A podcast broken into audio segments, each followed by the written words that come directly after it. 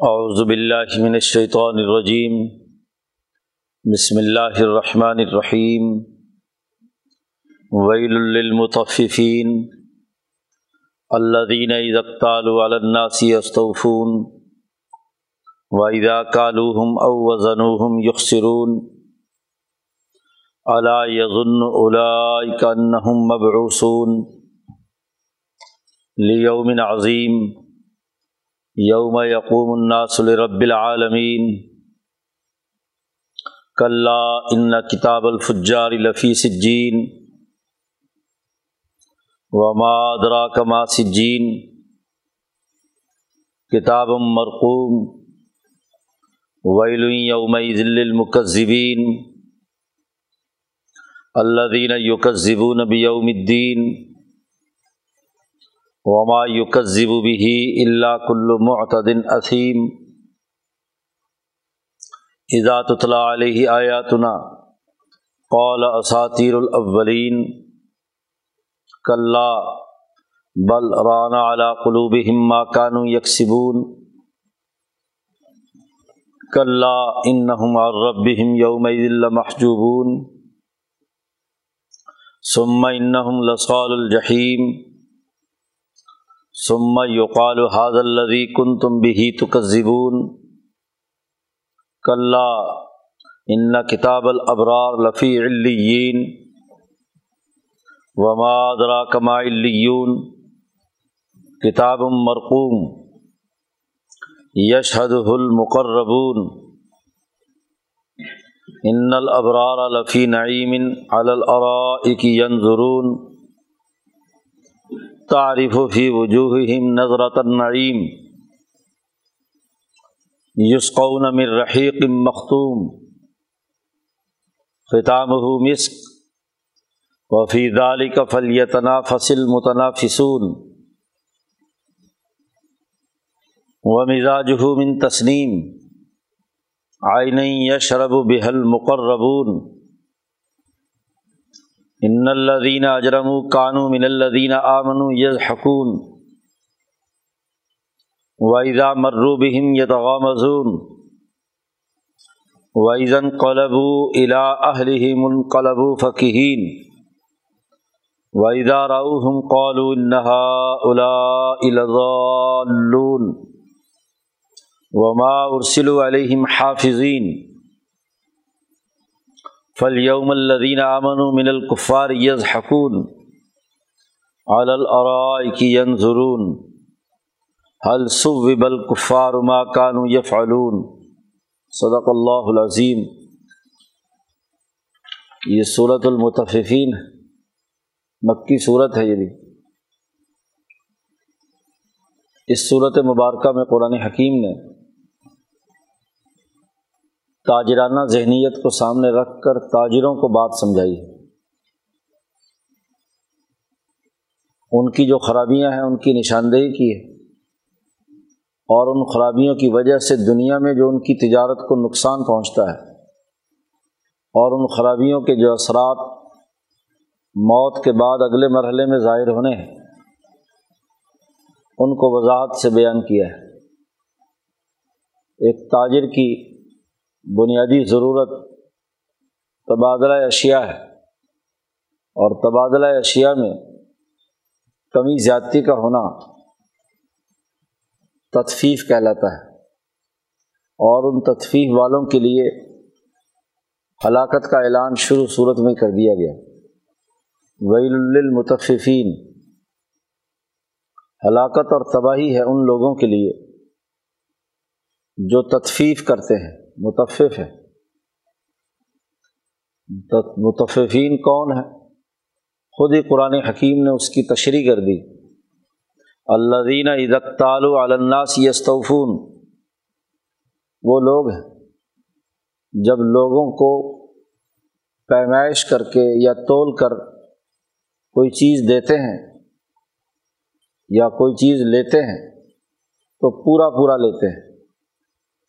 یستوفون۔ ویدا کالوہم او وزنوہم اور جب لوگوں کو کوئی چیز پیمائش کر کے دیتے ہیں یا وزن کر کے دیتے ہیں، تو اس میں کمی کر دیتے ہیں۔ یکسرون تو قرآن حکیم نے خود ہی تدفیف کی وضاحت کر دی کہ اس تبادلہ اشیاء کے عمل میں کمی زیادتی کرنا یہ بہت بڑا جرم ہے۔ قریش مکہ جو اصل میں تاجر تھے۔ تجارت ترقی کرتی ہے جب دونوں تاجروں کے درمیان معاملات یا خریدار اور فروخت کنندہ کے درمیان معاملات عدل و انصاف کے ساتھ طے پائیں۔ دونوں کی برابر حیثیت بھی ہو اور دو اشیاء جن کا تبادلہ کیا جا رہا ہے، جسے اصطلاح میں مبی اور سمن کہتے ہیں۔ قیمت اور بیچی جانے والی چیز دونوں ہم مثل ہونی چاہیے۔ اس لیے نبی اکرم صلی اللہ علیہ وسلم نے سود سے متعلق جو حدیث بیان فرمائی ہے، اس میں یہی فرمایا کہ دونوں ایک دوسرے کے ہم مثل ہوں، ایک ہی درجے کے ہوں، تو تب تو کیا بے درست ہے۔ اور اگر ایسا نہیں ہے کمی زیادتی ہے۔ تو یہ سود ہے۔ خاص طور پر وہ چھ اشیاء جن کا خود نبی اکرم صلی اللہ علیہ وسلم نے تذکرہ فرمایا۔ تو تجارت کا اصول یہ ہے کہ بائیں اور مشتری کی دونوں کی حیثیت برابر ہو۔ اور جن دو چیزوں کے درمیان لین دین ہو رہا ہے، ان کی مثلی قیمت ایک جیسی ہو، ایک جیسے ہوں دونوں۔ خواہ عرف کے اعتبار سے ہوں یا بائیں اور مشتری نے دونوں نے جو طے کر لیا ہے، اس کے مطابق۔ عربوں کی ظالمانہ سرمایہ پرستانہ ذہنیت اور غلط تجارت کا جو مکہ کے اندر طرز اور چلن تھا وہ یہ کہ جب اپنا مال لینا ہوتا کسی کمزور یا غریب سے تو پورا پورا لیتے اس میں کمی زیادتی نہیں کرنے دیتے تھے، بلکہ بسا اوقات زیادہ ہی وصول کر لیتے۔ اور جب دینا پڑتا کسی کو تو پھر اس میں ڈنڈی مارتے، کم تولتے، کم ناپتے۔ چونکہ عربوں کے معاشرے میں زیادہ تر اس زمانے میں چیزوں کے تبادلے کا عمل پیمائش کے ساتھ تھا جسے کیل کہتے ہیں۔ وہ پیمائشی برتن بنا رکھے تھے۔ ٹاپا تھا جس سے گندم کا مثلاً لین دین، وہ ایک سائز کا بنا لیا تو اسی سائز کا دینا اور اسی سائز کا لینا۔ تو کیل کا زیادہ چلن تھا وزن کے مقابلے میں۔ وزن کی چیزیں تو صرف سونا اور چاندی سمجھی جاتی تھی۔ یعنی جو نقد اور کیش ہے یا زر ہے، اس کا تبادلہ وزنی ہوتا تھا۔ باقی جتنی اشیا ہیں، کھجور ہیں، جتنی بھی لین دین کی چیزیں ہیں، وہ پیمائش سے ہوتی تھی۔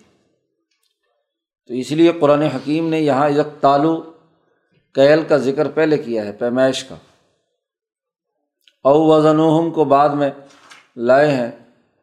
کہ وہاں کے رواج کے مطابق، لیکن مثلاً ہندوستان وغیرہ یا اس دور میں وزن کی اہمیت زیادہ ہوگی، ہر چیز وزن پر خرید و فروخت ہوتی ہے۔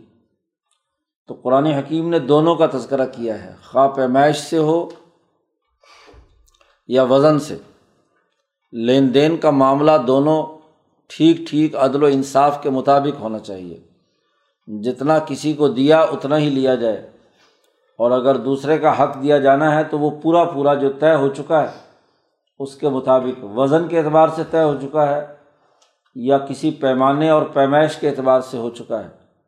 اس کے مطابق پورا پورا دیا جائے، اس میں کمی کرنا یہ تدفیف ایسی سرمایہ پرستانہ ذہنیت کے خلاف قرآن حکیم نے اعلان کیا کہ ویل اس کے لیے بڑی تباہی اور خرابی ہے۔ دنیا میں تجارت تاجروں کے درمیان اعتماد کی بنیاد پر چلتی ہے اور ایسی کمی زیادتی اگر کی جائے تو اعتماد ختم ہو جاتا ہے۔ زیادہ زیادہ ایک دفعہ، دو دفعہ ایسا ہوگا معاملہ۔ دوسرا آدمی اس چیز کو برداشت کرنے کے لیے تیار نہیں ہوگا۔ اور جب کسی دکاندار کے بارے میں یہ پتہ چل جائے کہ یہ ڈنڈی مارتا ہے، کم تولتا ہے، تو کون اس کے پاس خریدنے آئے گا بعد میں؟ ایک دفعہ، دو دفعہ کوئی نیا خریدار پھنس گیا پھنس گیا، نہیں تو اس کے بعد پھر۔ تو قرآن حکیم نے تاجروں کو بات سمجھائی کہ دیکھو جو صحیح تجارت ہے، کامل لوگ ہیں تاجر، وہ کبھی یہ حرکت نہیں کرتے اور اپنا اعتماد خراب نہیں کرتے۔ کاروبار اعتماد پر چلتا ہے اور اعتماد میں اگر صحیح طریقے سے دیانتداری کے ساتھ کام کیا جائے تو اعتماد قائم رہتا ہے، ورنہ اعتماد ٹوٹ جاتا ہے۔ لکھے ہوئے معاہدوں کی اتنی اہمیت نہیں جتنی زبانی اور عملی اقدامات کی ہوتی ہے۔ تو زبان سے آپ نے کیا کہا ہے اور عمل کیا کیا ہے؟ اس کی اہمیت۔ اس لیے قرآن حکیم نے کہا کہ دیکھو، جیسے تم خود بھی یہ جانتے ہو کہ بد اعتمادی کے ساتھ کاروبار خراب ہوتا ہے اور اس میں تباہی اور بربادی آتی ہے۔ پھر تجارت ہی وہ ذریعہ ہے مولانا سندھی نے بڑی اچھی بات فرمائی کہ تجارت ہی وہ ذریعہ ہے جس سے تمدن ترقی کرتا ہے۔ کیونکہ تجارت تاجر کی ضرورت ہے کہ وہ ایک شہر سے مال اٹھائے اور دوسرے شہر میں لے جا کر فروخت کرے۔ تو مملکت اور ریاست وجود میں آتی ہے تاجروں کے بل بوتے پر۔ کاشتکار تو زیادہ سے زیادہ اپنی جگہ پہ فصل کاشت کر لی، کچھ خود کھا لیا، کچھ لوگوں میں تقسیم کر دیا یا وہیں منڈی میں بیچ باچ دیا بس۔ اس کے لیے تو اپنا شہر، اپنا گاؤں، اپنا دیہات ہی ساری دنیا ہے۔ اس سے انسانوں کے درمیان اجتماعیت کا دائرہ وسیع نہیں ہوتا۔ تاجری وہ ایسا اہم ترین طبقہ ہے کہ جو ایک شہر سے مال اٹھاتا ہے۔ اس کی روٹی روزی کا بندوبست یہ ہے کہ وہ دوسرے شہر میں لے کر جاتا ہے۔ وہاں فروخت کرتا ہے۔ وہاں سے مال اٹھاتا ہے، یہاں لاتا ہے۔ پھر ایک مملکت کے اندر اور پھر ملکوں کے درمیان بھی دور دراز کے علاقوں میں مال کی سپلائی وہ بھی تاجر کے بغیر نہیں ہو سکتی۔ تو اجتماعیت قومی سطح کی اور بین الاقوامی سطح کی اجتماعیت کی بنیاد وہ تجارتی تعلقات ہیں جن سے تمدن اور تہذیب وجود میں آتی ہے۔ اس لیے نبی اکرم صلی اللہ علیہ وسلم نے تجارت کی بڑی فضیلت بیان فرمائی زراعت کے مقابلے میں۔ حضور صلی اللہ علیہ وسلم نے فرمایا کہ جن گھروں میں زراعت ہوتی ہے، ان پہ ہمیشہ ہی ذلت اور پستی چھائی رہتی ہے۔ ان کا روٹی روزی کا بہت معاملہ بڑا کمزور ہوتا ہے۔ جی وہ صرف بیلوں اور گدوں اور جانوروں کے دم مروڑتے پھرتے ہیں اور اس کے علاوہ اس سے بڑھ کر بات نہیں۔ تو جو بین الاقوامی سماجی تعلقات اور قومی اور بین الاقوامی جو تعلقات بنتے ہیں، وہ تو تاجر سے بنتے ہیں۔ اور تاجر ہی وہ ان رشتوں کا ذریعہ بنتا ہے۔ اور جب تجارتی تعلقات بڑے بنتے ہیں اور لین دین کا معاملہ پھیلتا ہے، تو تبھی حکومت بنانے کی ضرورت پیش آتی ہے۔ حکومت اور اتھارٹی اسی لیے بنائی جاتی ہے کہ ایک شہر کے اندر جتنے لین دین اور معاملات ہو رہے ہیں ان پر نگرانی رکھ کے انہیں عدل و انصاف کے مطابق قائم کیا جائے۔ یہ نہ ہو کہ کوئی بڑا تاجر چھوٹے لوگوں کو لوٹ لے یا جو فروخت کنندہ اور خریدار ہیں، ان کے درمیان کوئی ظلم اور زیادتی کا معاملہ ہو۔ حکومتی اتھارٹی کی ضرورت ہی تجارتی تعلقات پر زیادہ ہوتی ہے۔ ورنہ ایک ذمہ دار یا کاشتکار جو ہے، وہ تو اپنی کاشت، روٹی روزی، محنت، مشقت کرتا ہے۔ اس کا ظلم کا دائرہ بڑا کمزور ہوتا ہے۔ جی۔ وہ اجتماعی کاشت کے تحت اجتماعی کام کرتا ہے۔ ضرورت پیش آتی ہے تجارتی تعلقات میں۔ اور اسی میں اتھارٹی کی اس لیے ضرورت بھی پیش آتی ہے کہ جب ایک ریاست سے اٹھ کر دوسری ریاست میں تاجر گیا تو یہ حکومت اس کے مفادات کا تحفظ کرے اور دوسری حکومت بھی اس آنے والے کا تحفظ کرے، حکومتوں کے درمیان تعلقات بھی۔ اس لیے ہوتے ہیں کہ ان کے درمیان جو لین دین ہے اس میں دونوں طرف کے تاجروں کی حقوق کا تحفظ کیا جائے، انہیں آگے بڑھنے کے مواقع دیے جائیں، ان کو کوئی لوٹ مار کر کے ان کو کوئی نقصان نہ پہنچائے اور نہ وہی اس ملک کو نقصان پہنچائے۔ تو حکومتی اتھارٹی کی ضرورت ہوتی ہے۔ اچھا پھر تجارت کے اندر ایک اور بڑی اہم چیز کی ضرورت ہوتی ہے کہ جتنا لین دین ہوا ہے، اس کو تحریر میں لایا جائے۔ کہ آپ نے کسی کو کیا چیز بیچی اور کیا چیز خریدی، تو اس کے لیے ایک کتاب و مرقوم کی ضرورت ہوتی ہے۔ لکھی ہوئی کتاب، کوئی روکڑ ہوگا، کوئی ووچر ہوگا، کوئی حساب کتاب کا نظام ہوگا کہ اتنا مال گیا، اتنی نکاسی ہوئی، اتنا ہاں جی آیا، اتنا گیا اس کے لیے ایک کتاب کی ضرورت ہے۔ یہ تمام امور تاجرانہ ذہنیت سے تعلق رکھتے ہیں۔ حکومت کا ہونا کتاب مرقوم کا ہونا، لین دین کے اندر دو فریقوں کے درمیان معاملات کا کیل اور وزن کا معاملات طے کرنا، یہ بنیادی اثاثی امور ہے یہ اگر دین کی اساس پر ہوں یعنی انصاف کی بنیاد پر ہوں، تو سوسائٹی بحیثیت مجموعی ترقی کرتی ہے، اجتماع آگے بڑھتا ہے۔ اور اگر ناپ اور تول کے اندر فرق آ جائے، تحریر اور روکڑ کے اندر فرق آ جائے، وہاں جھوٹے قلمیں لکھنا شروع کر دیں۔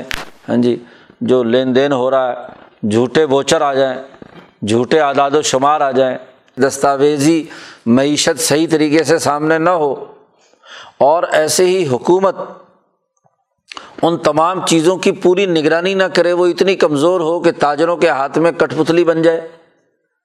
غریبوں اور کمزوروں اور لین دین کرنے والوں کے درمیان فیصلہ کرنے کی، انصاف کرنے کی اس میں طاقت نہ ہو۔ تو یہ سارا معاملہ اس بات کی علامت ہے کہ یہ تو کذب و نبدین یہ انصاف کے منکر۔ اب قرآن نے اپنی بات سمجھائی ہے ہاں جی اس تناظر میں کہ جو تم اعمال کر رہے ہو، اس کا اثر دنیا میں بھی ہلاکت اور ویل کی شکل میں ہے اور آخرت میں بھی۔ تو سرمایہ پرستانہ ذہنیت سے تجارت کرنا، اجتماعی تعلقات کے لیے سم قاتل ہے، زہر ہے، رشتوں کو توڑتا ہے، اجتماعیت ختم ہوتی ہے۔ مکے کے قریشی حکومت تو چاہتے ہیں، لیکن معاشی اور تجارتی تعلقات ظلم پر استوار کیے ہوئے ہیں تو کیسی حکومت قائم رہے گی؟ کیسے یہ اجتماع برقرار رہے گا؟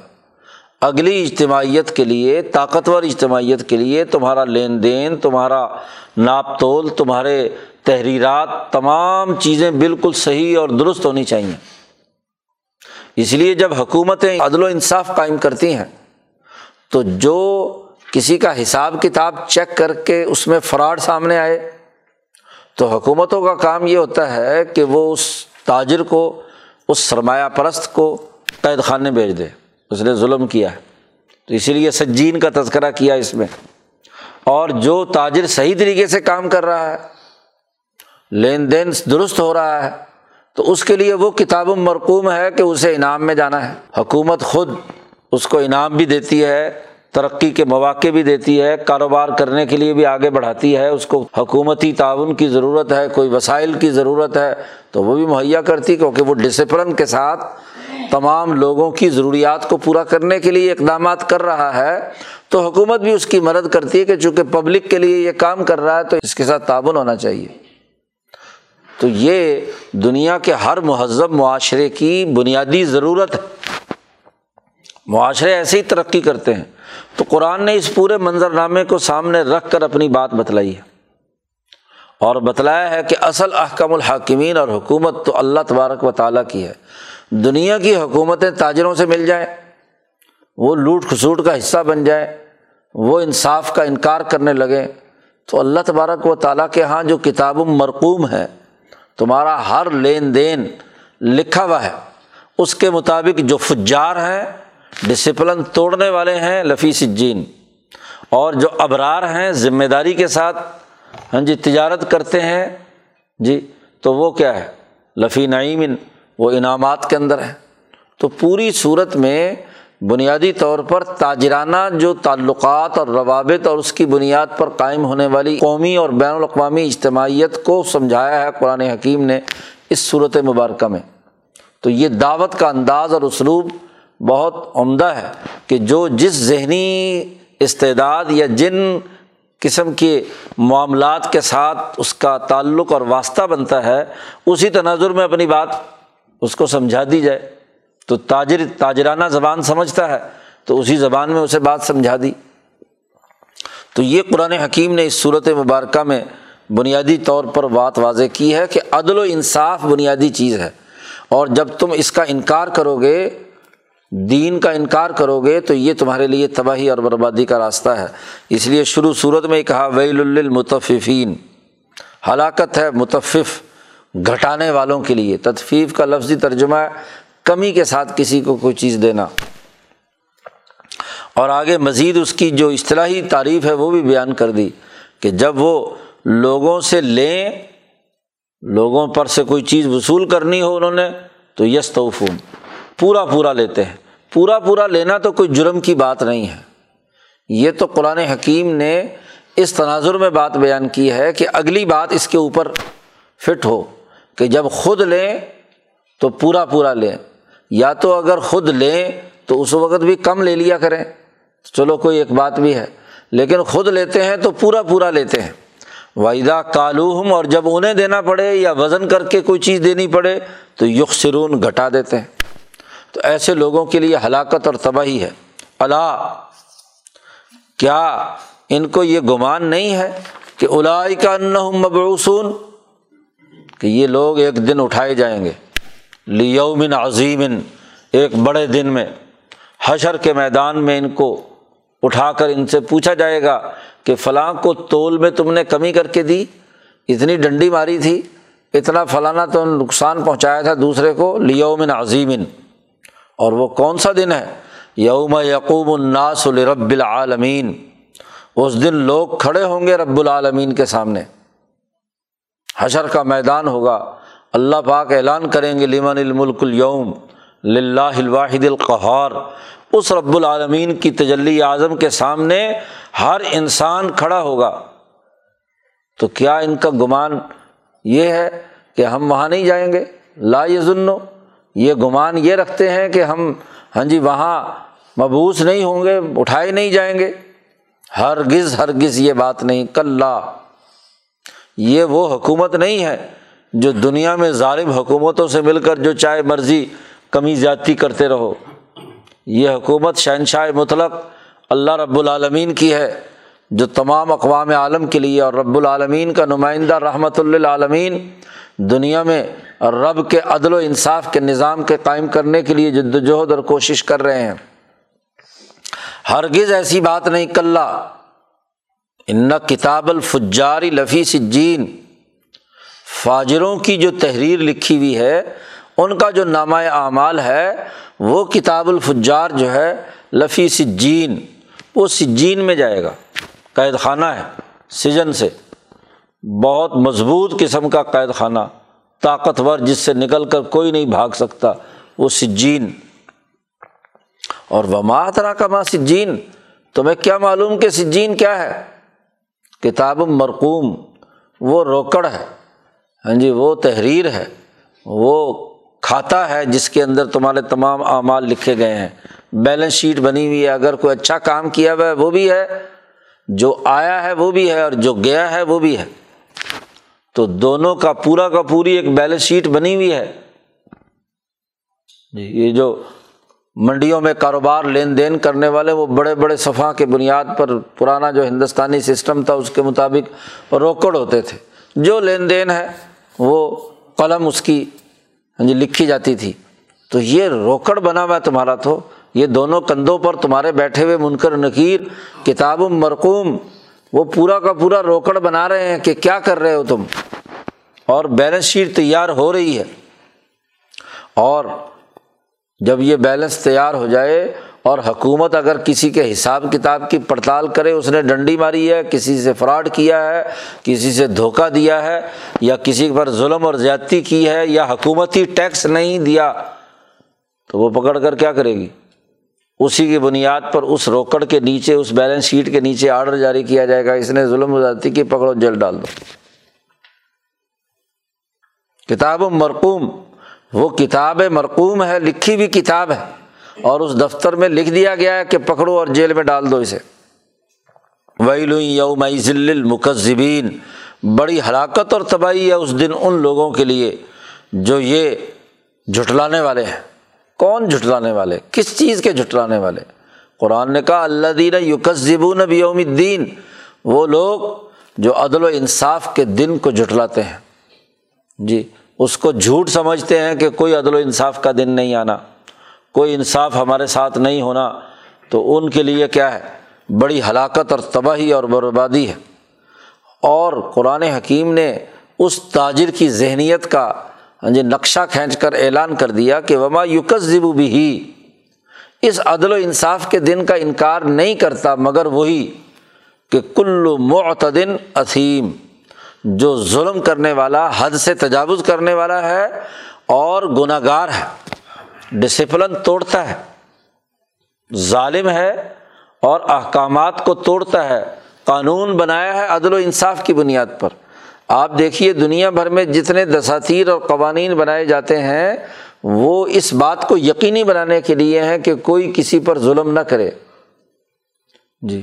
قانون کی پابندی ہو، جو صحیح طریقۂ کار ہے وہ قائم کیا جائے، لیکن یہ اس قانون کو توڑتا ہے، عظیم ہے۔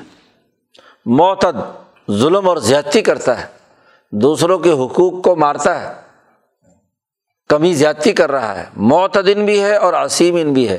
سیاسی طاقت کا تعلق ادوان سے ہے کہ آمریت قائم کرنا اور عصیم معاملات اور معاہدات کے اندر معاہدات کو توڑنا۔ تو ہر وہ ظالم اور جو معاشی طور پر حقوق توڑنے والا ہے، وہی عدل و انصاف کے دن کا انکار کر رہا ہے۔ اور اگر ایسے ظالم تاجروں کی حکومت بن جائے، تو وہ حکومت تو سب سے زیادہ تباہی بربادی اتارتی ہے۔ اگر ایسٹ انڈیا کمپنی ہندوستان پر حکومت کرنے لگے، تجارت کی پارٹی ہے۔ اس کا کام حکومت اور حکومت کے ذریعے سے تجارتی معاملات کے اندر ڈنڈی مارنا، ظلم کرنا ہاں جی لوٹ مار کرنا، منڈیوں پر قبضہ کرنا، تو یہ معتدن اسیم ہر معتدن اسیم چاہے وہ ابو جہل ہو کیسر و کسرا ہو، ایسٹ انڈیا کمپنی ہو یا برطانوی شہنشائیت ہو، ہر وہ طاقت اور قوت یا آج کے نام نہاد ہاں جی حکمران ہوں۔ ہر ایک کے بارے میں کل کہا ہے کلو معتدن اسیمن جو بھی حد سے تجاوز کرنے والا ظالم، متکبر اور گناہ گار ہے، وہ انصاف کا منکر ہے۔ وہ عدالتوں کو خریدنا چاہتا ہے، عدالتوں کو توڑنا چاہتا ہے۔ عدل و انصاف کی کا دشمن ہے۔ تو جو اس کا دشمن ہے، اس کے لیے اللہ نے کہا ویل ہے۔ ہلاکت اور تباہی اور بربادی ہے۔ دنیا میں بھی ذلت اور رسوائی ہے اور آخرت کا عذاب بھی ہے۔ اور اگر ان کو ماضی کے کچھ واقعات بیان کر کے عدل و انصاف کی باتیں بتلائی جائیں، عدل و انصاف کے اس دن کی حقانیت واضح کی جائے۔ تتلا علیہم آیات نا تو قالا جب ان پر ہماری آیات تلاوت کی جاتی ہیں اور اللہ کے یہ احکامات بتلائے جاتے ہیں کہ ویل المتفین ویل یوم ذل المکذبین تو قالا، یہ کہتا ہے اساتیر الاولین۔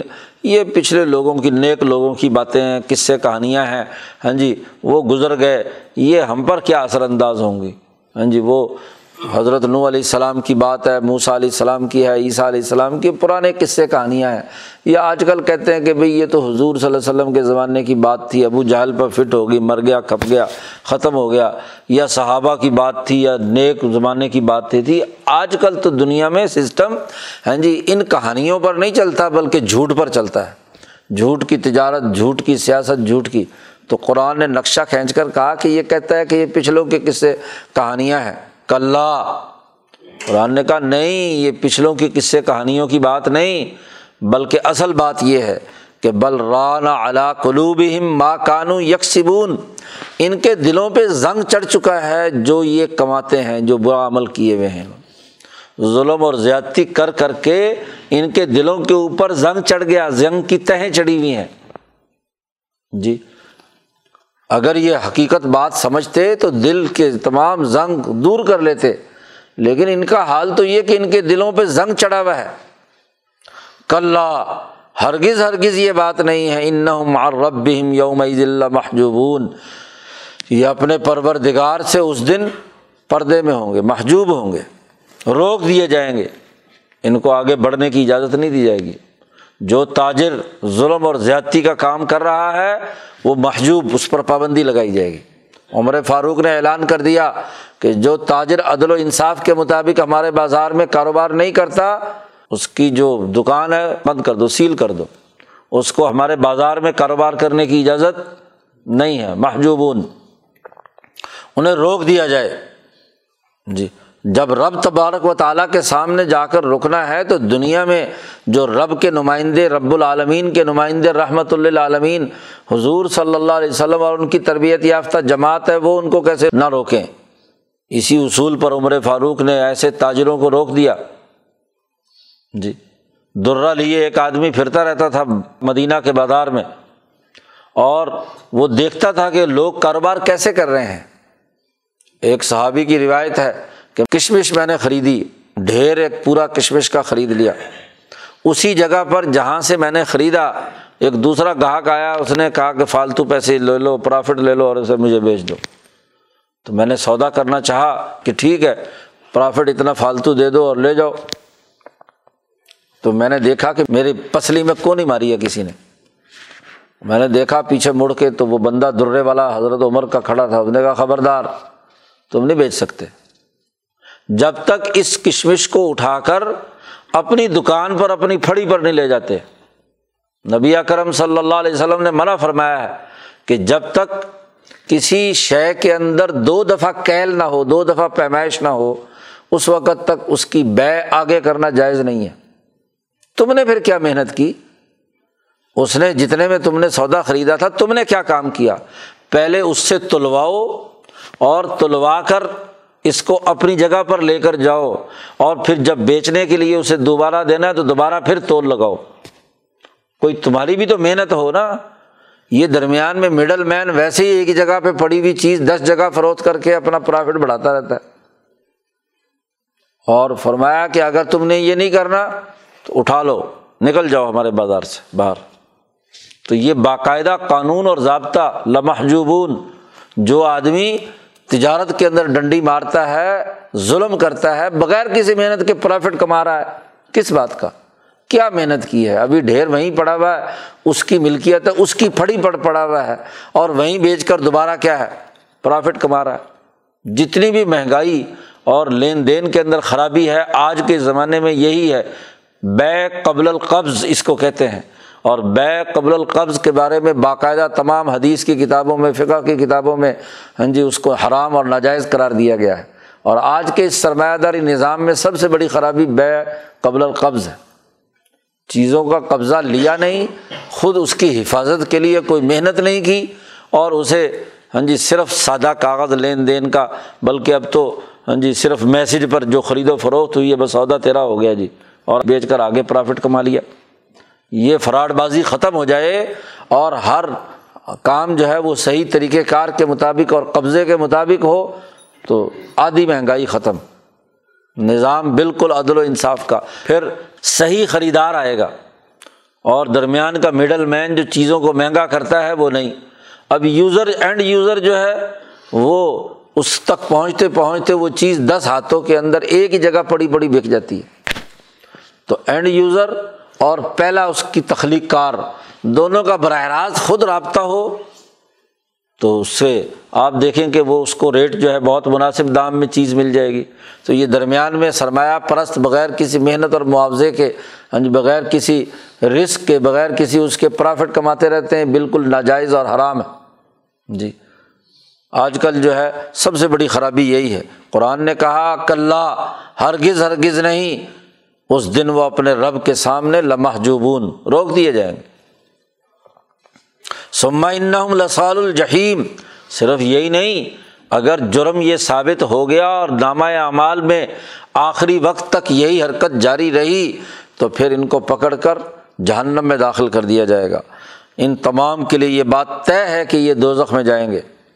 سما یقالو، اور پھر ان سے کہا جائے گا حاض الزی کن تم بھی تو یہی وہ انصاف ہے جس کا تم دنیا میں انکار کرتے تھے۔ یہی وہ دین ہے، یہی وہ عدل و انصاف کی بات ہے جس کا تم انکار کرتے تھے۔ جی نبی کرم صلی اللہ علیہ وسلم نے مکے کے ان ستر بڑے تاجروں اور حکمرانوں کو جب کلیب بدر میں ڈالا تو کہا کہ دیکھو، میں سچا تھا کہ تم جھوٹے۔ ہاں جی۔ ثابت ہو گیا کہ نہیں، تم جھوٹے ہو اور میں سچا ہوں۔ جی فلاں فلاں فلاں فلاں۔ تو جو انصاف کا انکار کر رہے تھے، اب دیکھو، جہنم کی اس آگ میں تم جل رہے ہو اور اگلے جہان میں تمہارے لیے گرفت کا معاملہ ہے۔ کل ایسا نہیں ہے۔ تمہیں ضرور جہنم میں داخل ہونا ہے۔ تو قرآن حکیم نے کہا کہ یہ جو متفف ہے تدفیف کرنے والے ہیں، ان کے لیے ہلاکت۔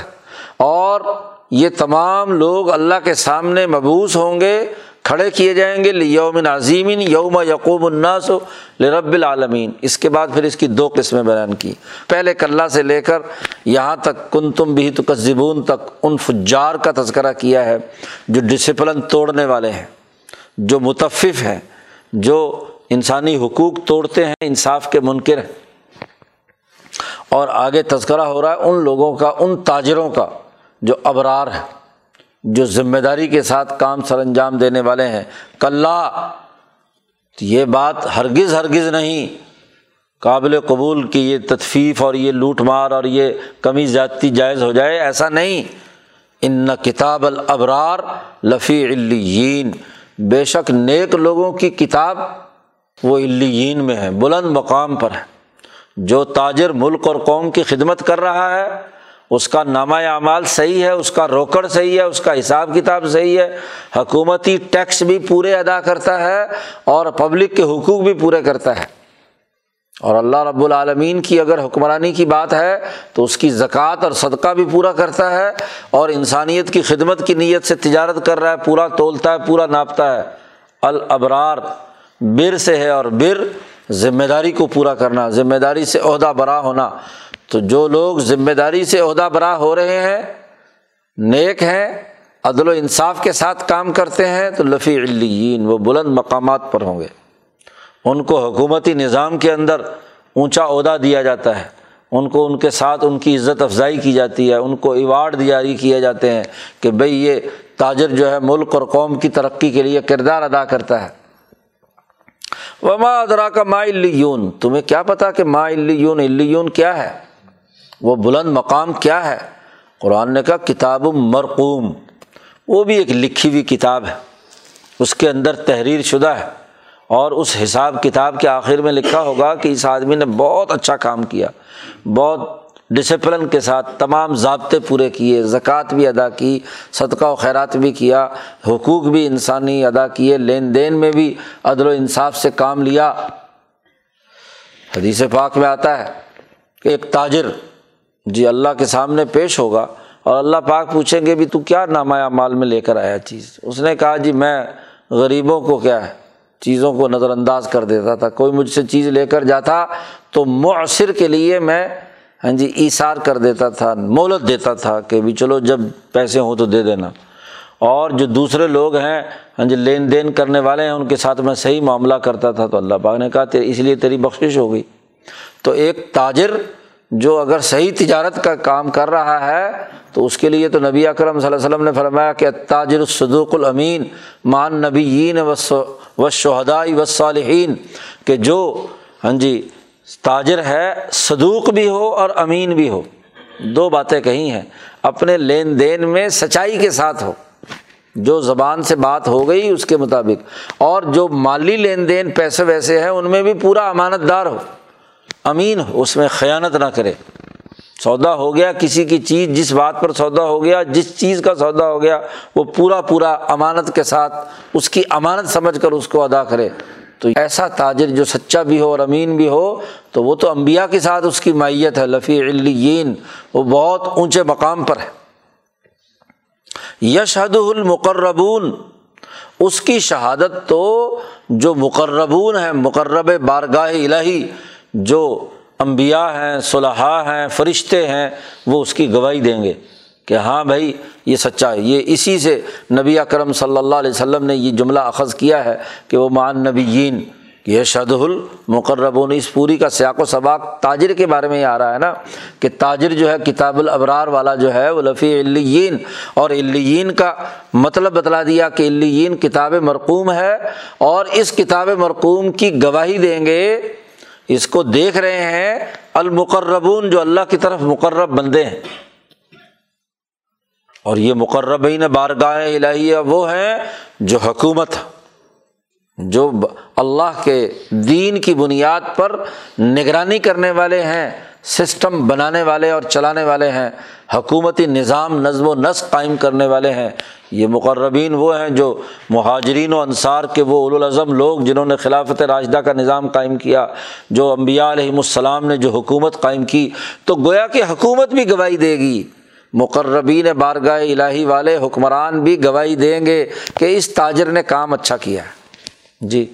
اس کا کتاب، اس کا روکڑ بالکل صحیح ہے۔ اس کی بیلنس شیٹ صحیح ہے، کہیں بھی ڈنڈی نہیں ماری ایک پیسے کی بھی۔ صحیح صحیح، ٹھیک ٹھیک، اس نے حساب کیا ہے اور صحیح صحیح تمام کام کیے ہیں۔ اب جب حکومت بھی یہ کام ان کے لیے گواہی دے گی تو پھر ان کے لیے کیا ہوگا؟ ان الابرار لفی نعیمن یہ ذمہ داری کے ساتھ تجارت اور کاروبار کرنے والے، اجتماعی رشتوں کو وجود میں لانے والے، قومی تعلقات اور بین الاقوامی تعلقات کو درست خطوط پر استوار کرنے والے جو نیک لوگ ہوں گے، لفی نعیمن وہ انعامات میں ہوں گے۔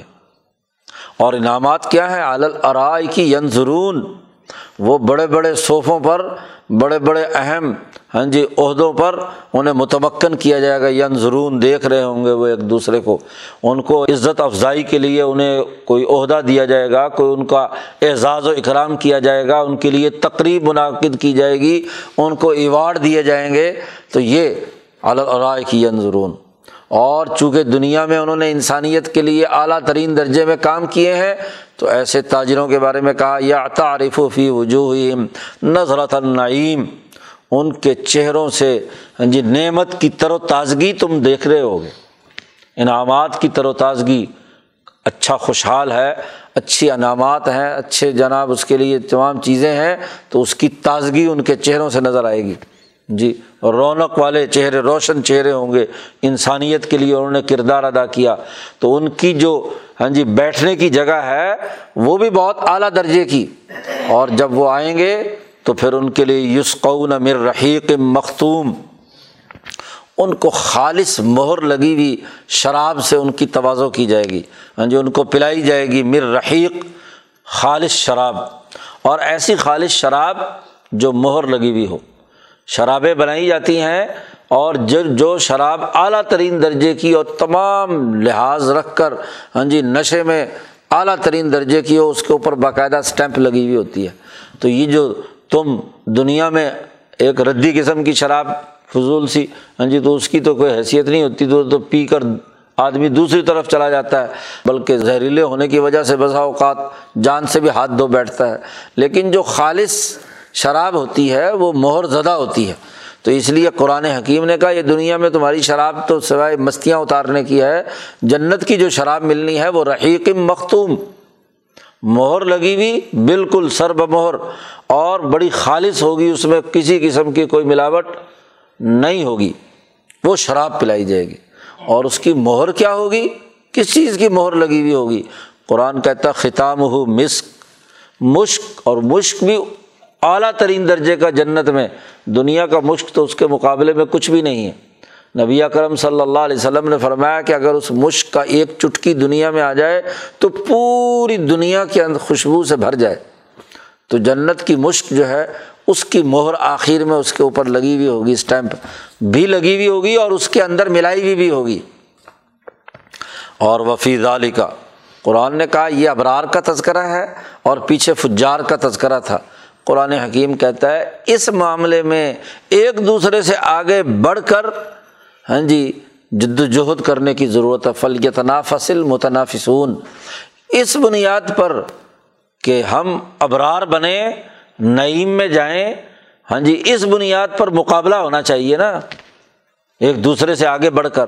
ظلم میں مقابلہ، زیادتی میں مقابلہ، ڈنڈی مارنے میں مقابلہ، دوسرے کے حقوق توڑنے میں مقابلہ، یہ مقابلہ کوئی مقابلہ ہے؟ تنافس تو مقابلہ تو اس بات میں کرنا چاہیے کہ کون نیکی کے کس اعلیٰ درجے پر پہنچا۔ ابرار تک ہی رہا یا اس سے آگے بڑھ کر خود مقرب بارگاہ الہی بن گیا۔ تو مقابلہ تو اس میں کرو۔ فل یا تنافصل متنافسون تنافس کہتے ہیں مقابلہ کر کے دوسرے سے آگے بڑھنے کی جد وجہد اور کوشش کرنا۔ اب اس کے لیے حضرت نے ایک ترجمہ کیا ہے۔ عام طور پر جو یو پی کی زبان نہیں سمجھتے نا، تو اس کا کچھ سے کچھ طرح پڑھتے ہیں۔ اب حضرت نے ترجمہ کیا ہے کہ اس پر چاہیے کہ ڈھکیں ڈھکنے والے۔ لوگ پڑھتے ہیں ڈھکیں ڈھکنے والے۔ اب ڈھکیں اور ڈھکنے میں بڑا فرق ہے۔ جی۔ ڈھکنا تو کوئی، یہاں ڈھکنے کی بات تھوڑی ہو رہی ہے۔ کسی چیز کو ڈھک۔ یہ یو پی کی زبان میں جو اردو کی خالص اردو ہے، اس کے مطابق ڈھکنا۔ ڈھکنے کا مطلب یہ ہوتا ہے کہ کسی جگہ پر ایسا مجمع لگ جائے کہ جس میں ہر آدمی اس مجمے میں سے آگے نکلنے کی کوشش کر رہا ہے۔ اس کو کہتے ہیں کہ کسی کام کے لیے جیسے کوئی ہاں جی چیز بٹ رہی ہو تو لوگ اس کے اوپر ایسے ٹوٹ پڑتے ہیں۔ تو کسی چیز پر ٹوٹ پڑنا اور اس میں سب سے آگے بڑھنا، اس کو کہتے ہیں ڈھکنا۔ تو ڈھکے ڈھکنے والے۔ ڈال کے پیش کے ساتھ ہے۔ ڈھکیں اگر تر پڑیں گے تو پھر کچھ سے کچھ مطلب بن جائے گا۔ اس لیے شیخ الہند کا ترجمہ سمجھنے کے لیے خالص اردو کا جاننا بھی ضروری ہے، جو دلی کی زبان ہے۔ تو مقابلہ اس میں کریں۔ کون زیادہ خالص شراب پیے گا، اس میں مقابلہ کرے کون اعلیٰ عہدے اور ارائق پر بڑے سے بڑے صوفے اور عمدہ سے عمدہ مسند پر بیٹھے گا، تو اس میں مقابلہ کریں۔ نہ کہ ظلم اور زیادتی میں مقابلہ کر رہے۔ ہیں وہ مزاج ہو اور وہ جو شراب رہی مختوم انہیں پلائی جائے گی، اس کا مزاج اس کے اندر مکس کیا جائے گا تسنیم۔ تسنیم کے چشمے سے شراب ملائی جائے گی مزاج ہو اس کی ملونی اس میں ہوگی کہ اس کو مکس کر کے کیا ہے، شیک کر کے انہیں دیا جائے گا۔ ہاں جی تو کیا ہے تسنیم کیا ہے؟ تو تسنیم کی آگے وضاحت کر دی خود قرآن نے کہ آئین یشرب بحل مقربون۔ وہ جو تسنیم ہے وہ ایک ایسا چشمہ ہے جنت میں کہ جو خالص ایسی شراب ہے کہ جو صرف اور صرف مقربین بارگاہ الہی پئیں گے۔ وہ عام انسانوں کے لیے نہیں ہے۔ ان تاجروں کو جو اس طریقے سے ابرار بن کر اوپر جائیں گے ہاں جی تو ان کو اس تسنیم میں سے کچھ ہاں جی ان کی رحیق کے اندر خالص شراب میں ملائی جائے گی۔ تاکہ ان کو بھی کچھ تھوڑی بہت لذت جو قرب کی ہے، جس درجے کے مقابلے میں مقرب بنیں گے، تو اسی درجے کے مقابلے میں وہ تسنیم کا ایک ہاں جی حصہ جو ہے، ان کی شراب میں مکس کیا جائے گا۔ مقربین بارگاہ الہی کو تو خالص تسنیم ہی پھیلائی جائے گی۔ اس میں تو کسی قسم کی رحیق وحیق کی کوئی ہاں جی وہ نہیں ہوگی۔ وہ تو خالص وہ شراب دیدار الہی ہے کہ جو اسی کے اندر ہاں جی وہ مست ہوں گے۔ ذات باری تعالیٰ کے عشق میں اور اللہ تبارک و تعالیٰ سے تعلق کے نتیجے میں جو شراب ان کے جسم پر اثر انداز ہوگی تو وہ اسی کے اندر مست ہوں گے۔ آئی نہیں یش رب و بحل مقربون۔ اور پھر یہی نہیں کہ یہ معاملہ یہاں پر ہی ختم ہو جائے گا، بلکہ وہاں پھر ان فجار اور ان ابرار ہاں جی ان دونوں کے درمیان بھی وہاں اس وقت اس موقع پر بھی معاملہ درپیش ہوگا۔ جیسے قرآن حکیم نے کہا کہ جنتیوں اور جہنمیوں کا مکالمہ ہوگا، پیچھے صورت الحنج آراف میں گزرا ہے کہ آپس میں نادا اصحاب العراف اور اسی طرح نازا اصحاب النار، اصحاب الجنت یا نفیز علینہ من المائی تو مکالمہ ہوگا، ایک کھڑکی کھول دی جائے گی، اس کھڑکی کے ذریعے سے دونوں کے درمیان بات چیت ہوگی اور گفتگو ہوگی۔ اس بات چیت کا ایک حصہ قرآن حکیم نے یہاں بیان کیا ہے۔ ان الدین اجرم کانو من الدین آمن یز اس دنیا میں یہ جو مجرم ہیں، یہ جو سرمایہ پرست ہیں، یہ ابو جہل کا ٹولہ ہے، یہ ظالم اور متکبر ہیں، جرم انہوں نے کیا ہے۔ یہ ایمان والوں پر ہنستے ہیں کہ دیکھو جی یہ بڑے نیک آئے، بڑا صحیح طریقے سے کاروبار کر کے یہ جنت میں شراب پینا چاہتے ہیں۔ تو مذاق اڑاتے ہیں کہ جو موجود مزے ہیں انہیں چھوڑ کر یہ جنت کے مزوں کی بنیاد پر کام کرتے پھر رہے ہیں اور ان تمام چیزوں سے دور ہیں۔ یہ لوٹ مار سے دور ہیں۔ ہاں جی یہ کم تولنے اور کم ناپنے سے دور ہیں۔ یہ عدل و انصاف کے ساتھ کام کرتے ہیں تو ان کا ٹھٹھا اڑاتے تھے یہ مجرم لوگ۔ یس حکون یہی نہیں، دنیا میں ان کی حرکت یہ تھی کہ بیدا مرو بھی جب یہ مسلمانوں کے سامنے سے گزرتے تو یہ تغام ازون تو آپس میں ایک دوسرے کو اشارہ وہ بیٹھا فلانا، دیکھا نا یہ؟ تو مومنین کی طرف آنکھوں سے اشارے اور بدتمیزی کے جملے، ہنسی مذاق آپس میں کہ دیکھو یہ ہاں جی بڑا نیک ہے، بڑا پارسا ہے، بڑا فلانا ہے، یہ تو مضون اور پھر یہاں یہی نہیں کہ بازاروں میں مذاق اڑاتے ہیں، بلکہ ویدن قلب و الا اہلیم اور جب یہ ظالم لوگ اپنے گھروں میں، اپنی بیوی بچوں میں جاتے ہیں، تو ان قلب و فقین تو وہاں جا کر وہاں بھی ان کے ساتھ مذاق اڑاتے ہیں۔ اپنی بیگم سے کہتے دیکھا وہ پلانا بڑا بیوقوف ہے، بڑا عدل و انصاف والا بنا ہوا ہے، وہ بڑا نیک ہے، وہ بڑا اللہ کو مانتا ہے، وہ فلاں ہے۔ ایمان والوں کا گھر میں بھی مذاق، بیوی بچوں کے سامنے بھی، بازار میں بھی، اور جہاں مسلمان ملے تو اس کے ساتھ بھی یز حکون قرآن کہتا ہے، اب یہاں کیا معاملہ ہوگا؟ ویزار اوہم قالو انضالون بلکہ سامنے جب دیکھتے ہیں، تو اس وقت بھی یہ کہتے ہیں کہ یہ گمراہ ہے۔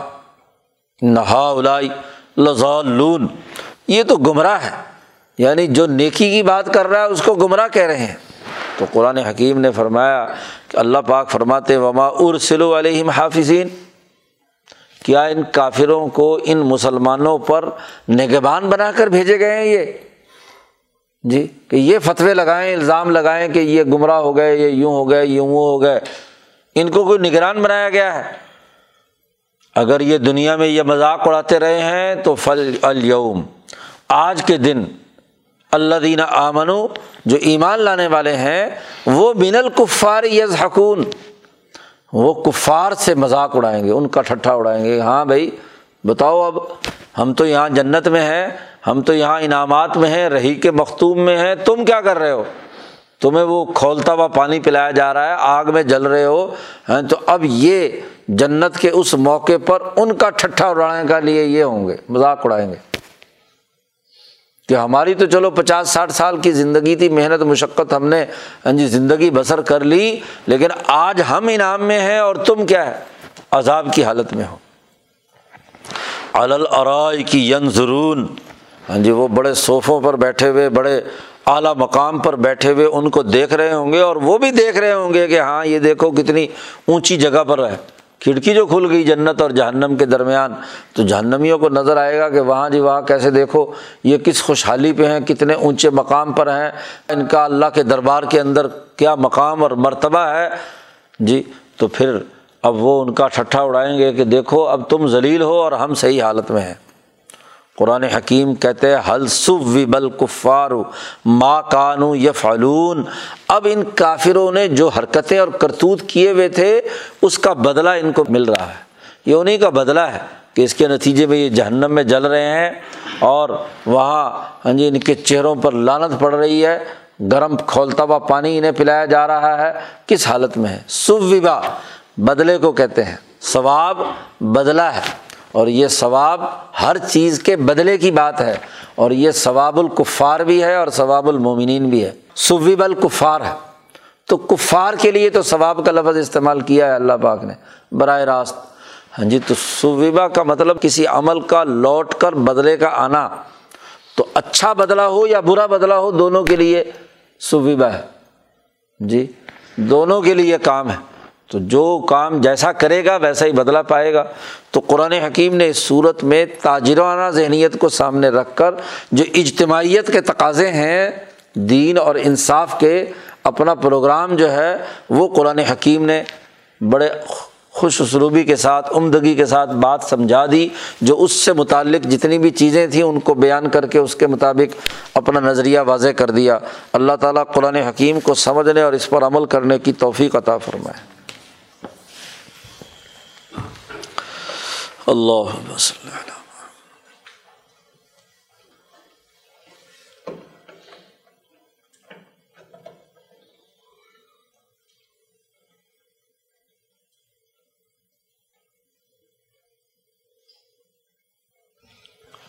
اجمعین